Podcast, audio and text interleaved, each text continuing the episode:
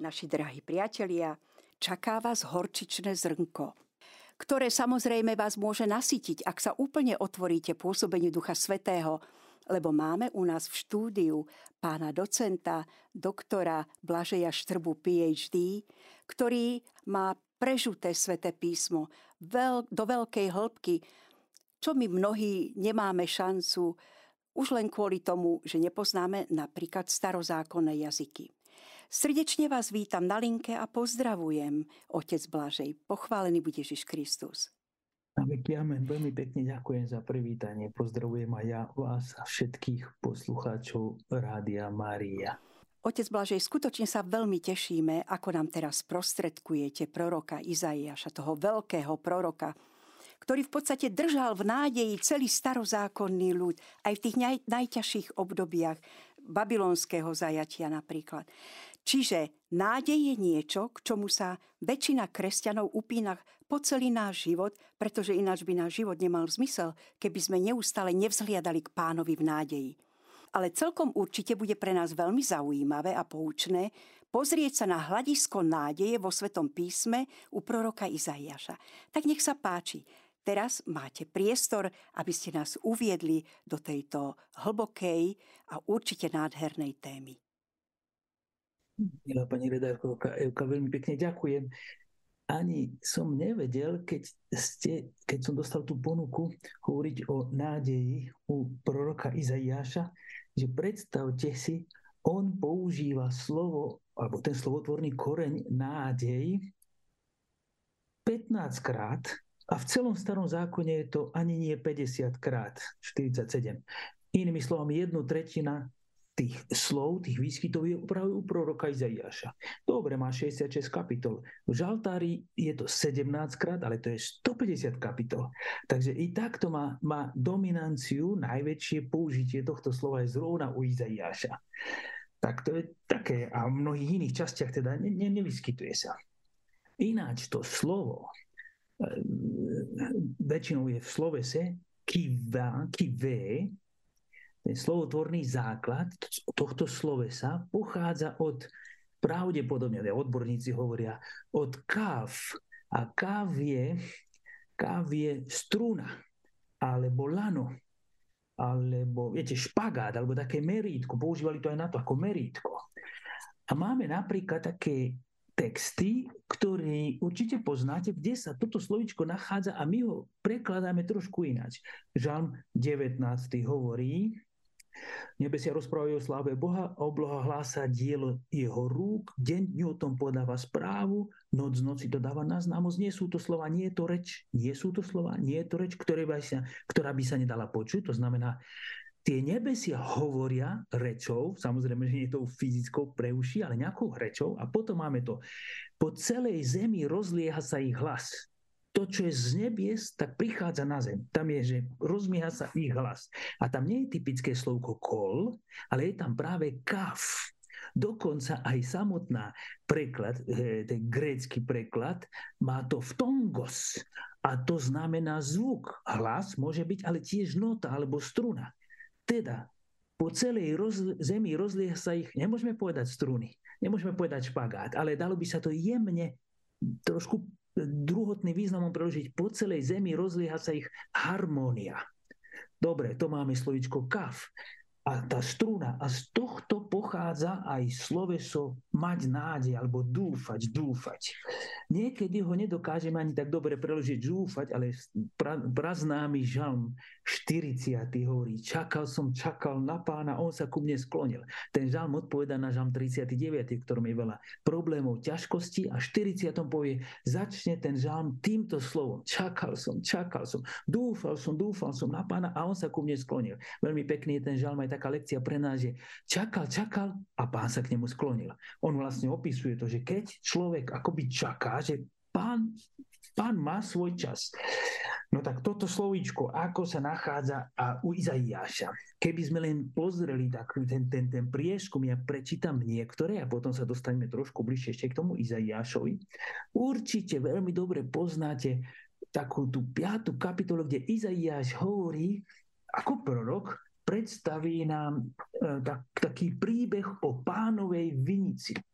Ako začnem hneď na začiatku hovorí, zaspievam svojmu miláčkovi pieseň svojho priateľa o jeho vinici. Ako by prorok spieval alebo jeden druhému, ale pieseň miláčkovi, teda to bude pán, o jeho vinici to je Izrael, ale najprv je ten, ten príbeh, taký, taká metafora. No a v tej metafore Izaiáš používa prvýkrát slovo čakal, alebo nádial sa, dúfal, ale čo je zaujímavé, trikrát pozrite sa, kedy ho používa. Okopal som ju, skálie z nej povyzbieral, viničom som ju vysadil, postavil som uprostred nej väžu a lisom som ju vystrojil. To je vlastne všetko reč pána. Akože pán sa stará o svoju vinicu. Potom čakal, pardon, on to opisuje u pánovi, potom čakal, že urodí hrozno urodila plánky.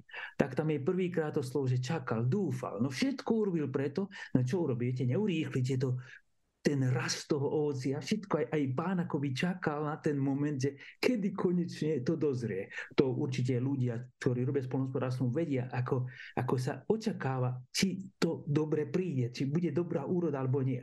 A pokračuje v tejto stati a teraz občania Jeruzalema a mužovia Judska súte medzi mnou a mojou vinicou. To je priama reč a pán teraz hovorí, pozrite sa, ja a moja vinica. Čo som ešte mal urobiť svojej vinici? A neurobil som ich. Preto, prečo, kým čakal som hrozno, urodila plánky, tam máme to v prvej reči, priamej reči a pán sám hovorí o čakaní. Mohli by sme povedať, že mal nádej, že dúfal.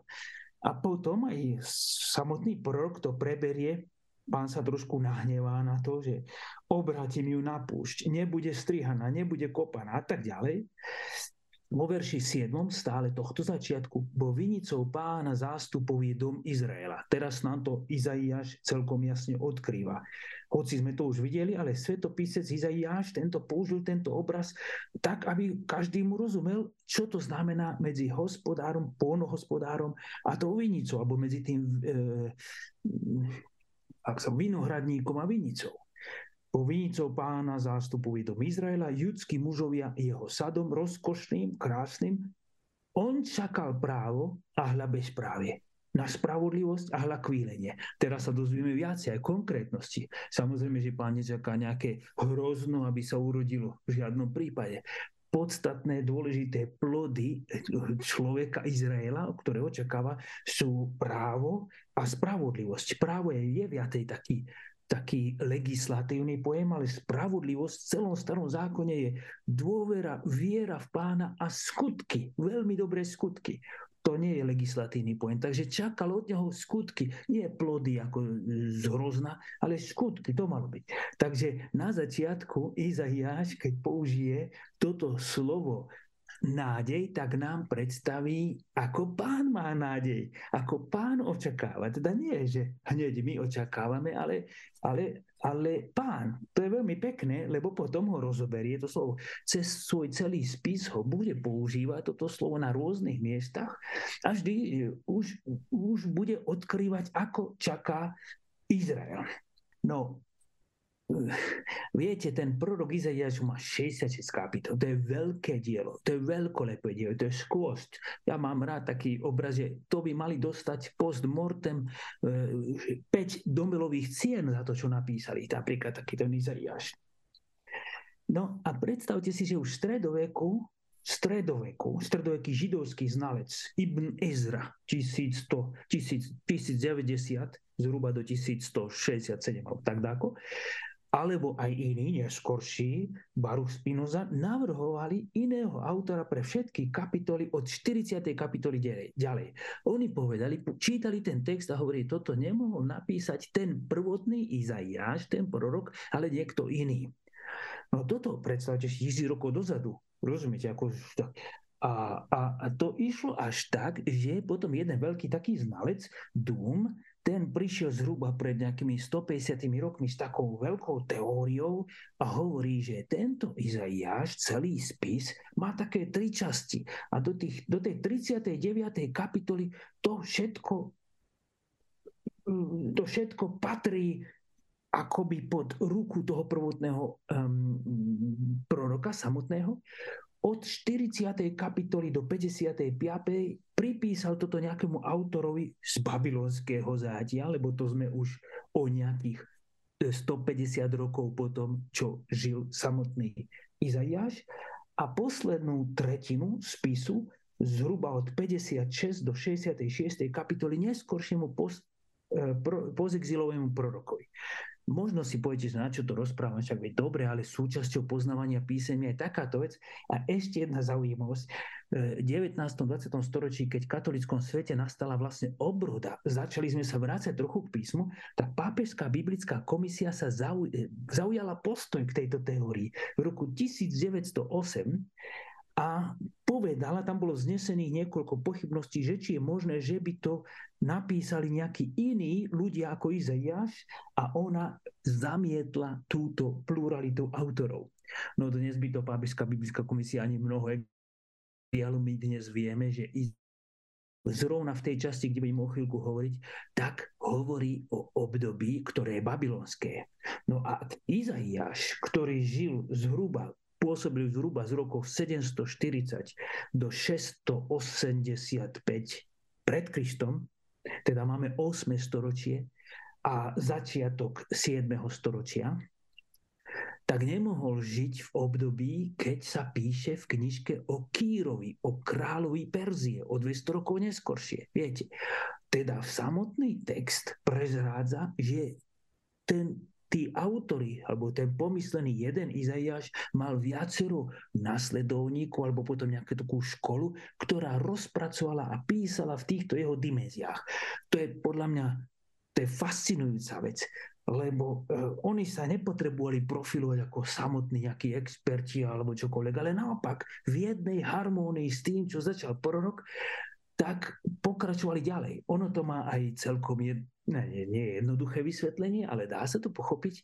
Totiž Izaiáš, keď pôsobil, tak on pôsobil počas veľ, e, obdobia, keď bolo Izer Severné kráľovstvo a Judské kráľovstvo pod veľkým tlakom Asýrie. A teraz takých veľkých kráľov, asýrských, asýrských imperátorov ako Tiglat-Pileser alebo, alebo Sargon, alebo Senacherib, to sú všetci, oni sa spomínajú v písme a pred nimi sa triaslo celé Judsko, celý Izrael. Však napokon Sargon ako povalil celé Severné kráľovstvo.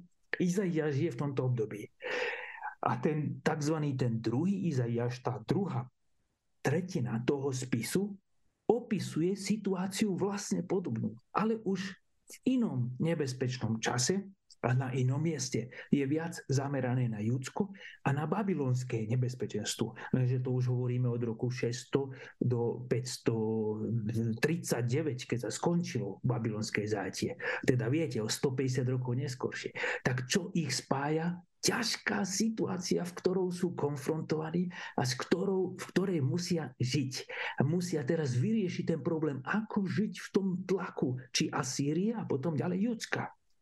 No a v takomto v kritických krízových obdobiach práve v nich sa odkrývajú možnosti človeka, postoj človeka, ale práve v kritických chvíľach, v ťažkých chvíľach ľudia sa pýtajú viacej, začnú rozmýšľať a Izaiáš práve tento písateľ, celý písateľ celého, nazvie ho ten literárny celý tvor, ten svetopisec veľký, tak odpovedá na každé to obdobie akým spôsobom? Aj spôsobom nádeje. Možno aj toto vysvetľuje, že v tých ťažkých krízových situáciách on pozná toto slovo, opakuje ho, opakuje ho. No a nejde len samozrejme o slovičko, ale my stojíme na tých slovách. Keď povedal slovičko nádej, tak myslel na nádej, viete a použil ho ako veľkú nosnú tému. No veď ho napísal hrozne veľa, to 66 kapitol, tak čo párkrát to slovičko, keď je tam nie je tak veľa. Ale iní ho toľko nespomínajú. To znamená, že pozná to pnutie, to napätie vnútri spoločenstva, hovorím o napätí, ako keď je struna. Viete, keď je napnutá, vtedy hrá, vtedy sa vytvára tá harmónia. To napätie, že ako to bude, čo, ako sa to vyrieši a prečo je to takto. Tak toto on pojednáva, alebo má aj toto v merku, keď to píše tento náš prorok Izaiáš. Tak sme si pozreli z tej 5. kapitoly to prvé použitie slova ktoré je späté s tým, že niečo očakáva aj pán.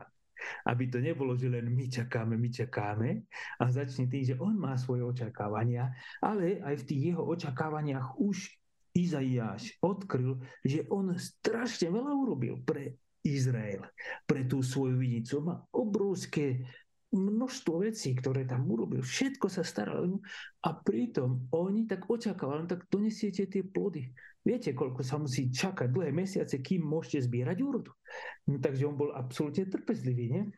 Takže máme prvé použitie tohto pojmu, tohto slova, späté samotným pánom, aj tým nám Izaiáš hovorí, predstavuje, aký je pán on nie je, on ne, nezávisí ako dnešný človek, že hneď a teraz, najlepšie, keď to už mám teraz. On nepoužíva McDonaldové jedlo, že hneď rýchlo z auta si to zoberiem, aby som to už mal. On má trpezlivosť, ale čaká stále. Takže to je tiež dobrá správa, že pán nie je urýchlený v tom, len čaká, že on nezabudne to. Nie len, že hneď chce čosi od nás dostať, ale to očakávanie vysvetľuje, dokladá, že on má stále záujem, že on nikdy nezatvoril tie dvere pred Izraelom. Viete, tak to, je, to sa mi zdá veľmi zaujímavé. Ešte keby sme len prečítali si niektoré z tých vyjadrení z proroka Izaiáša, o nádeji, len tak zalistujem stále v tej prvej tretine proroka Izaiáša. Napríklad 25. kapitola, 25. v 9. verši a v ten deň povedia, hľa, toto je náš Boh, v Neho sme dúfali, že nás spasí. On je náš pán, v Neho sme dúfali, jasajme a radujme sa z Jeho spásy.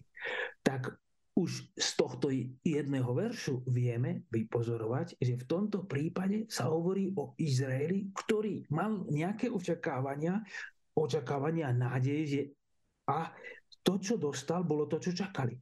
Dúfali sme, že nás spasí. Jasajme, radujme sa z jeho spásy. To znamená, čakali to Ješua alebo Jašam znamená záchrana, spása.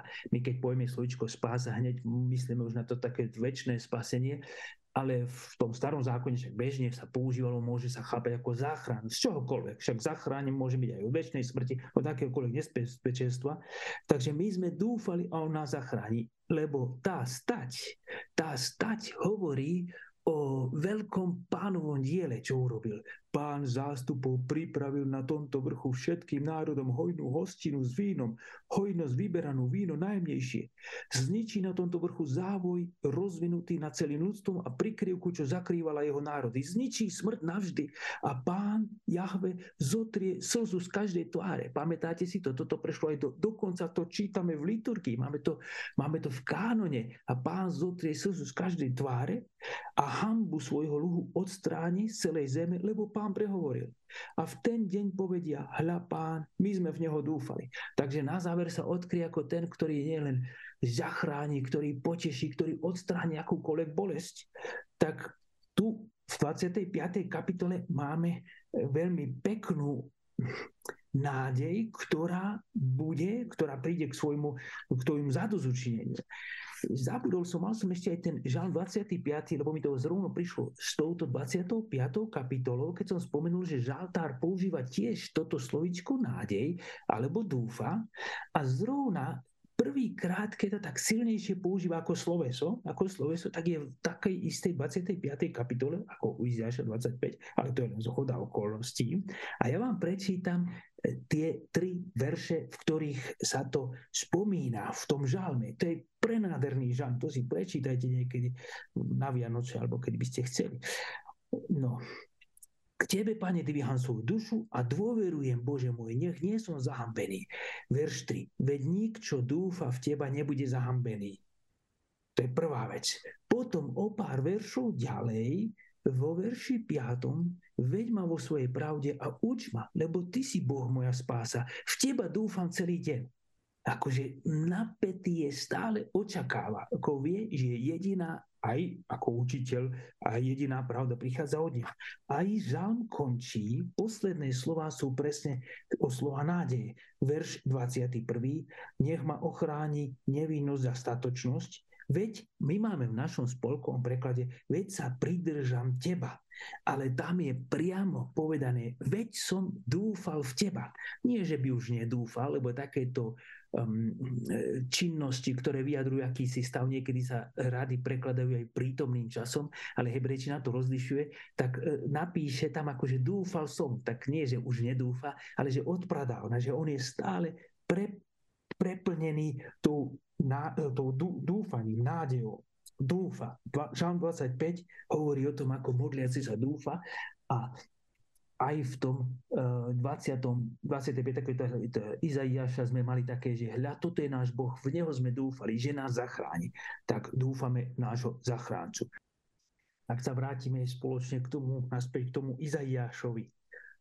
Um, možno keď tak hovorím niekedy o tých slovách, tak je to len v tradícii církvy, čo vždycky brala slova svätého písma veľmi vážne, však na nich stojí, církev, ona závisí od nich, ako učí aj druhý vatikánsky koncil.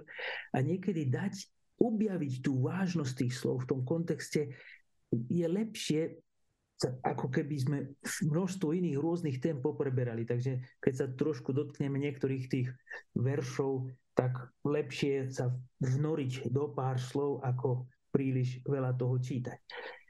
Čo by som chcel teraz spoločne s vami, tak sa pustíme do tej druhej tretiny proroka Izaiáša, teda kapitoly 44 až 55 po tú časť. Ináč tieto kapitoly sú často predmetom adventných čítaní, lebo je tam množstvo nádherných vyjadrení a v nich je aj sú preplnené tým pnutím nádeje, očakávania.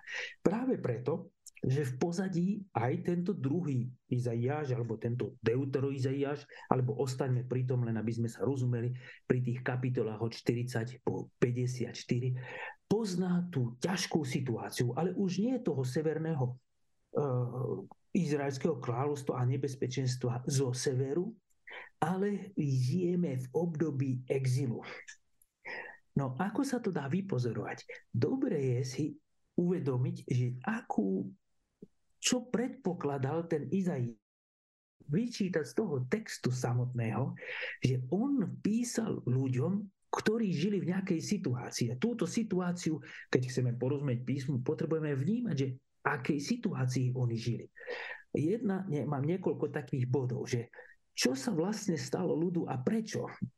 My hovoríme o tom, že boli hm, porazení Babylončanmi, judské kráľovstvo, 597, potom 586, to je akože taká hlavná deportácia, 578 ešte akoby tretia deportácia, také zničenie Judska, Jeruzalema a chrámu. A Izaiáš práve tento, ten, tieto texty reflektuje túto skutočnosť. A neraz sa dočítame v tých veršoch, v tých statiach aj o tom, že hovorte napríklad kapitola 40. verš 2. Hovorte k srdcu Jeruzalema, že sa skončilo jeho otroctvo a je odčinená, odčinená jeho vina, že dostal z pánovej ruky dvojmo za každý svoj hriech. Teda Izaiáš komunikuje, že ľud bol už potrestaný prísne, zdecimovaný bol, bol hrozne dobitý. Tak on hovorí, veď povedzte, Jeruzalému, že sa skončilo jeho otroctvo, že už bol dvojnásobne bol potrestaný za hriech. Viete, toto keď počujú tí adresáti, keď to čítajú, tak hovoria, tu prichádza koniec, ale musíme vnímať, že ešte to nedožili, ešte, ešte nie sú v tej dobrej situácii. Toto utrpenie, Izaiáš to povie v 48. kapitole, má za cieľ, on to vykladá. Toto všetko sa ti stalo, aby, aby si sa očistil. Hľa, vytápal som ťa, nie však ako striebro. Skúšal som ťa v peci biedy. Veľmi pekné vyjadrenie. Ale on vysvetľuje, dáva odpoveď, že prečo všetko sa to stalo. Že nič tam, neboj sa, ja vás vyslobodím. Ale že Izraelita sa, ľudia sa budú pýtať, že prečo a prečo, pane? A on povie takú vec, čo v neskoršej kresťanskej tradícii poznáme, viete, že očisťovanie to určitý moment premeny človeka, kým si všetkým čím príde. Tak on to už poznal, vytápal som ťa, ja som ťa skúšal ako v peci, v peci biedy, že v tej ťažkosti, v tých úzkostiach. Nie? To znamená, text nám hovorí o tom, že oni sú, že tí, čo to čítali, tak boli v ťažkej situácii.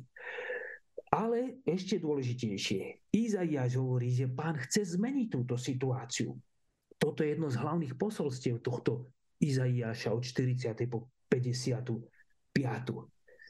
Nejde o hlavné posolstvo nie je len vysvetlenie tejto prítomnej situácie, na pozadí minulej nevernosti, že keď ste neverili a potom ste sa dostali do toho e, babylonského e, zajatia, on to vysvetľuje teologicky, to bola vaša chyba, akože vysvetľujú to tak, tak teologicky, že kvôli našej chybe hoci politicky oni sa nemohli postaviť proti Babylončanom. Ale čo chce zdôrazniť? Skôr radostnú zväzť blízkej budúcnosti, e, tak, tak blízkej radosti, ktorá, ktorá už nebude ako bolestivá minulosť. Napríklad 44.26. Vravím Jeruzalemu, buď obývaný, mestám Júdska, buďte zbudované a jeho zrúcaniny postavím. Toto hovorí pán. To znamená, že hovorí, budeš plný e, Jeruzalem, budeš opäť mať veľa ľudí. Opäť mesta Júdska budete znovu mať určitú stabilitu, lebo ja zrúcaniny postavím. Nie oni. 43.5. Od východu privediem tvoje potomstvo a od západu ťa zhromaždím. Tak máte taký vesmírny pohľad, že pán z každej strany pritiahne. Stále skúsme vnímať, že pozadie ku ktorému, z ktorého hovorí tento prorok a situáciu, ktorú prezrádza toto. To znamená, že oni museli toto všetko vnímať ako nedostačujúce, že potrebovali na to počuť tie slova a Izaiáš je práve tvorca toho, že im predkladá, že tá budúcnosť nebude ako minulá, že už sme dostali všetko zlo, už sme zaplatili za všetko zlo. No a na to používa, stále tento Izaiáš používa aj také obrazy, to sa volá, že motív exodu. Veľmi dobre viete, že máme knižku Exodus, ale to je konštitutívna udalosť pre Izrael, ktorej, ktorú si pripomínajú vyslobodenie z Egypta a to sa stane ako si krédom. Viete, to je kredom, lebo prvé prikázanie, ako ho dobre poznáte, ja som pán Boh, tvoj nebudeš mať iných boh, na ktorých si sa ich kláňal. No ale ono znie presnejšie. Ja som pán tvoj Boh, ktorý ťa vyviedol z egyptskej krajiny a nebudeš mať iný boh, aby som sa ich kláňal. My tej našej katechetickej e, poučke sme dali nabok túto vedľajšiu vetu. Ja som pán Boh tvoj, ktorý ťa vyviedol z egyptskej krajiny. To je krédo, to je súčasť prvého prikázania. Viete, to nemôžeme len tak opomenúť. A teda, keď chcú proroci niekedy zdôrazniť silnú činnosť pána, no čo využijú na to? Práve obraz exodu, teda vyslobodenia z Egypta.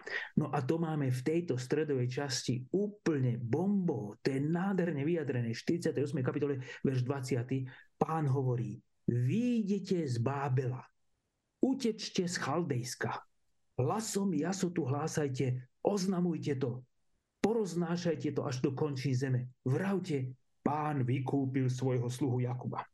Takže počuli ste viacero rozkazov v tejto stredovej časti tohto proroka a počuli sme priamo to isté slovo, že výjdete a z Bábela. Samozrejme, že zamyslí na Babylon v tomto prípade. Utečte z Chaldejska, ale že nebudete utekať len tak ako z Egypta, že je pod veľkým strachom. Presný opak hlasom jas, jasotu hlasajte a oznamujte, pán vykúpil svojho sluhu. To znamená, že oni budú, on používa na to tento obraz exodu, aby vyjadril, pozrite sa, tak ako kedysi raz z toho Egypta, tak teraz sa toto znovu aktualizuje v prípade Babylonska. A používa na to viacero tých slov, takých tých motívov. Napríklad, chodte, chodte, vidíte odtiaľ, nečistého sa nedotýkajte, vidíte z jeho stredu, očistíte sa vy, čo nosíte pánové nádoby. Veď nie v náhlosti vidíte a nepôjdete útekom, lebo pred vami pôjde pán a Boh Izraela uzavrie vaše rady. Tak má, máte ten motív toho vyslobodenia z Egypta, ale aj toho pochodu. To znamená tá prvá časť. Viete, to vyslobodenie z Egypta má aspoň tri základné časti. Tá prvá je vyvedenie z Egypta, druhá je veľký pochod púšťou, lebo to je opísané v knihe Exodus. V knihe Leviticus tam sa nepochoduje, ale tá je zahrnutá v tom knihe Numery až Deuteronomy, takže máme skoro štyroch knihách, sa opisuje pochod púšťou. Takže po vyslobodení máte pochod a potom na konci Deuteronomia v knihe Jozue je zase vstup do zaslúbenej zeme, teda tzv. Eizodos, vstup. A tieto tri malé motívy používa Izaiáš, aby vykreslil tým ľuďom, ktorí počúvajú, túto silnú skutočnosť, ktorú bude robiť pán. Potom máme aj tú metaforu, metaforu pochodu. Určite poznáte také slova, čuj, kto si volá. Na púšti pripravte cestu pánovi, vyrovnajte na pustine chodník nášmu Bohu. Každá dolina nech sa zdvihne, každý vrch a kopec zníži a tak ďalej. V 43. kapitole Hľa, ja robím čosi nové, teraz to klíči, nebadáte? Áno, urobím cestu na púšti a rieky na pustatine. Áno, urobím cestu na púšti a rieky pustatine. Izaiáš oveľa viac odkrýva charakteristiky pána. My niekedy sme takí urýchlení, že chceme rýchlo hneď, že čo teraz ja mám robiť, ako ja mám dôverovať a tak ďalej. Písmo nás učí obozretnejšie, učí nás viac o pánovi, viac o nás, ale ako písmo hovorí, neraz nám odkrýva, aký veľký je pán a používa rôzne obrazy na to, aby presvedčil tých počúvajúcich. Lebo keď si rýchlo dáme odpovede na naše ťažké otázky, mne sa zdá, že vlastne sa nedotkneme ani tých bolestivých otázok, ale rýchlo to chceme zahatlať, rýchlo to chceme vyriešiť. A takto to je pánovi, my musíme dôverovať a pán sa potom už postará. A niekedy potrebujeme sa viacej kontemplovať, je ako pán pomaličky všetko nachystal. No a Izaiáš v tých 15 kapitolách, 40 po 55, 16 kapitolách, po 54, pardon, tak odkrýva toto, že pán bude konať. Nebojte sa vyvedie vás z Babylonu, pôjdete istou cestou. A tak, ako pôjdete istou cestou, tak potom aj vstúpite. Napríklad tej 40. kapitole, tu budeme hneď, tu budeme, budeme, zavalení touto nádhernou, nádhernými slovami, keď budeme na liturgii. Hľa váš Boh, hľa Pán, Jahve, prichádza v sile a ramenu a vladárske. Hľa, odmena je s ním a jeho odplata pred ním, ako pastier vedie svoje stádo do naručia, bere baránky, dolona dvíha, tie, čo pridávajú vodí. Tak máte tu ten rozmer, že pán ide vpredu a idú za ním tí, ktorí kráčajú a vyvedie ich z Babylonu, lebo to je stále táto téma, a on ich privedie až do zaslúbenej zeme. To znamená, že žijú títo ľudia akési otroctvo. Žijú ľudia ťažkú situáciu tak ľahko odpoved- zodpovedať. A možno aj v tom období, keďže píše v čase exilu, ešte neboli navrátení doma. Rozumiete? Ešte boli v tom, v tej cudzine. A to bola pre nich aj trauma, dráma, kríza, čo sme urobili, prečo sme urobili a toľko musíme trpieť preto. Lebo keď sa to stalo 597, zhruba máte takých 50 rokov toho babylonského eh, vyhnanstva, takže tí, ktorí žili v tom Babylone, im pomreli a teraz sa pýtajú, ako, prečo sa to všetko takto stalo a za čo musíme takto platiť. A to je bežné, podobne aj u proroka Ezechiela a takisto aj tento prorok v tej beznádeji, v tej ťažkej situácii najprv odkrývajú charakteristiku pána. Viete prečo? No aby si človek nemyslel len, že áno, vyvedie vás. Oni musia hovoriť o tom, že aký je ten náš Boh, lebo si ho neraz vysvetlili, chápali ho ako Boha, ktorý ich bude len trestať. Ako, keď toto nespravíte, tak keď nedodržíte môj zmluvu, tak ja ju rozha- rozviažem s vami. Ale v starom zákone to nikde nemáme, v novom zákone, že by pán bol rozviazal zmluvu. Skôr poukazuje na to, že tá odpoveď zo strany ľudu je taká všelijaká krivolaká, chybná, nepodarí sa mu to a tak ďalej. Takže ešte ďalšia vec, že pán využije, hovorí Izaiáš, čokoľvek na to, aby zachránil svoj ľud. A dočítame sa, že nepoužije teraz na to Mojžiša, ale použije na to perského kráľa Kýra. Ja vám zacitujem 44. kapitola, verš 28. Kýrovi vravím, môj pastier, splníš každú moju žiadosť. On povie Jeruzalému, zbuduj sa a chrámu buď založený. V tejto jednej vete máte obrovskú pravdu aj tú historickú. Nevieme prečo, ale Peržania porazili Babylončanov, lebo boli silnejší samozrejme. Ale Peržania boli takí múdri, že dávali slobodu rôznym národom. Medzi nimi dali slobodu aj e, izraelskému národu. A v písme máme opísaného tohto Kýra, tohto veľkého perského kráľa, ktorý dá slobodu Izraelu. Ale Izaiáš vám povie, to Kýrus nespravil sám zo seba to mu povedal akoby pán, alebo pán ho nominuje, že ty si v mojich službách.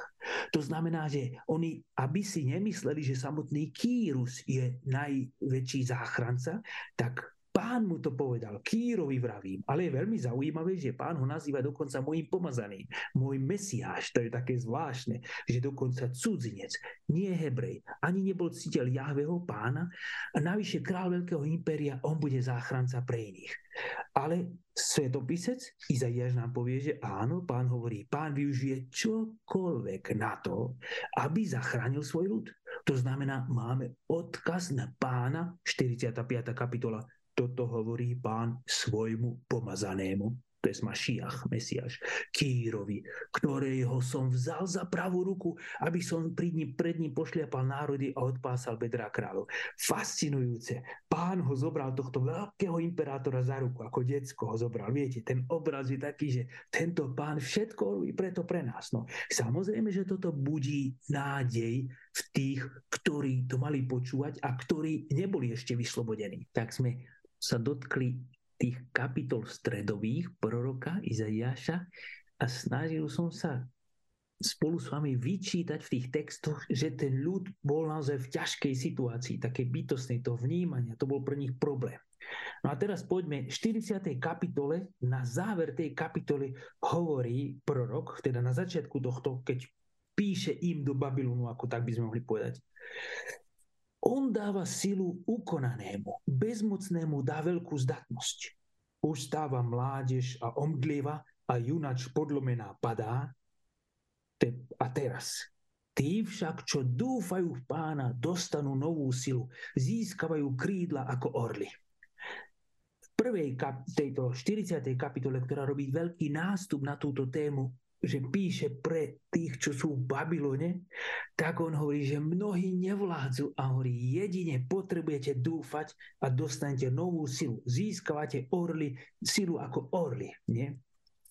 No a poďme na nejakých pár textov z tejto kapitoly, kde sa silnejšie odkrie tento personálny vzťah. Najprv bol ten pán, ktorý toto všetko robí a konkrétne v 41. kapitole stať 8 až 16 má túto tému veľmi osobne rozpracovanú. Izaiáš používa často druhú osobu singuláru, stále hovorí ty a pritom myslí na Izrael. A vy môžete rozmýšľať, to sa veľmi pekne číta, lebo radi sa tam do toho vsunieme hneď my, ale za tým môže byť s najväčšou pravdepodobnosťou a často je spoločenstvo ľudí. A nie to, čo je v Júdsku, ale to, čo je v tom Babylone. Takže Poďme na to. Ty však, Izrael, sluha môj, Jakub, ktorého som vyvolil, potomstvo Abraháma, môjho priateľa. Teba som chopil od končín zeme, z jej okrajov som ťa povolal a riekol som ti, ty si môj sluha. Teba som vyvolil a nezavrhol. Hneď tam počujete v týchto prvých dvoch vetách, ako pán jemne pristupuje k tomu adresátovi, k tomu Izraelu a dáva mu niekoľko charakteristík. Prvé, povie mu, sluha môj, to je Avdy, môj sluha, Jakub. Toto je jedno zo kľúčových pomenovaní najmä u proroka Izaiáša, ktorý potom hovorí často o pánovom sluhovi, my to voláme, že služobník, ale stále je to tam Evet Adonai, ktorý je v absolútnom súlade s pánom.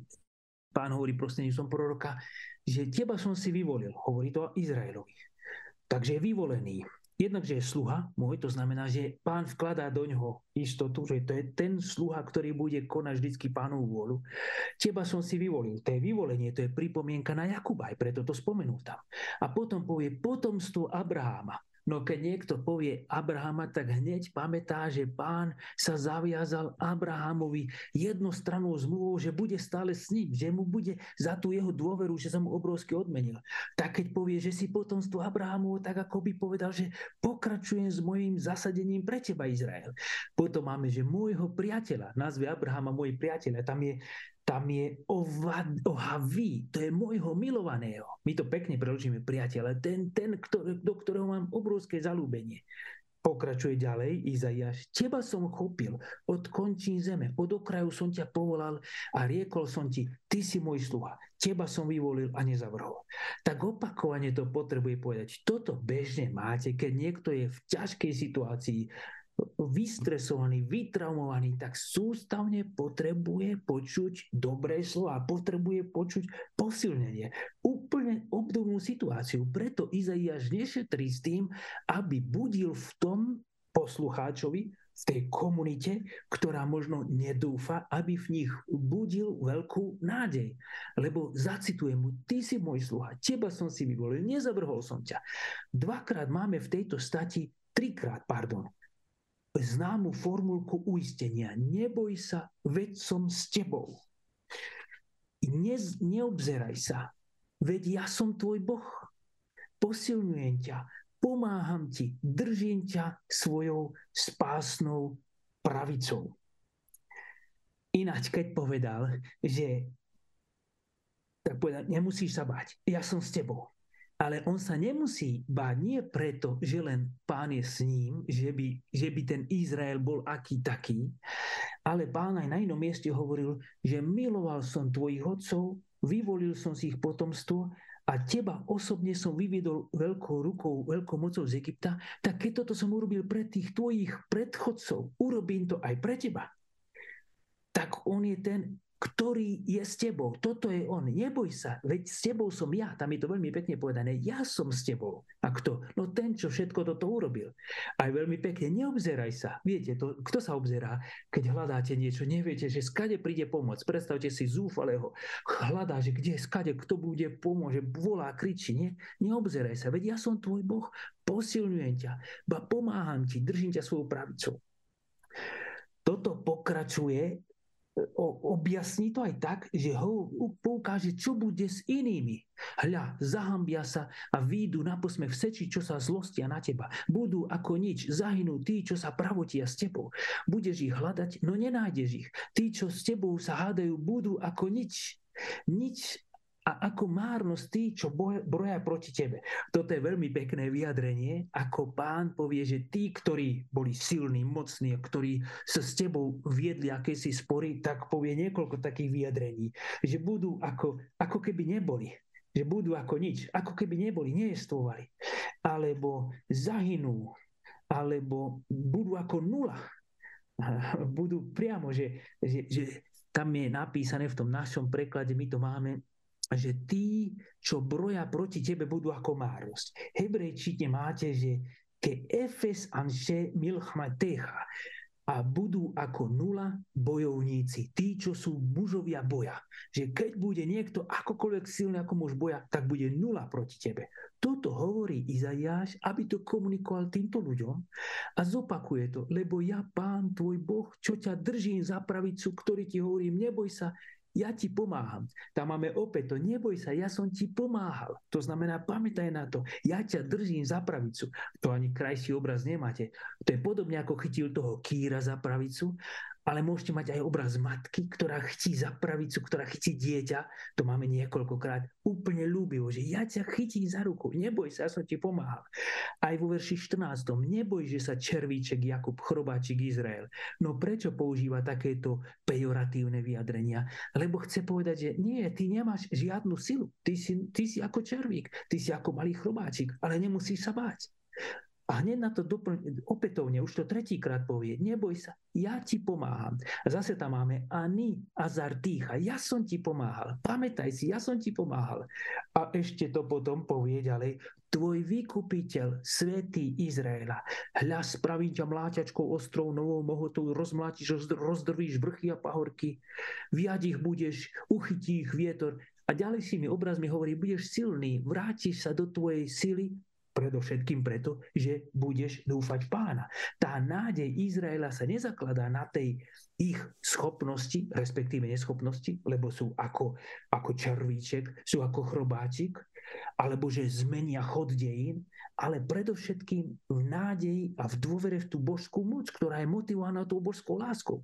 Ty si môj, ja som si ťa vyvolil, ja, ja vás milujem, ja mám obrovský záujem o vás. Chápete to? Počujete to? Tak ten Izaiáš toto tlačí do uší svojho ľudu, ktorý je v tom Babylone, aby vedeli, že on, pán, vyvedie ich z Babylonu. On sa postará o to, aby stade došli.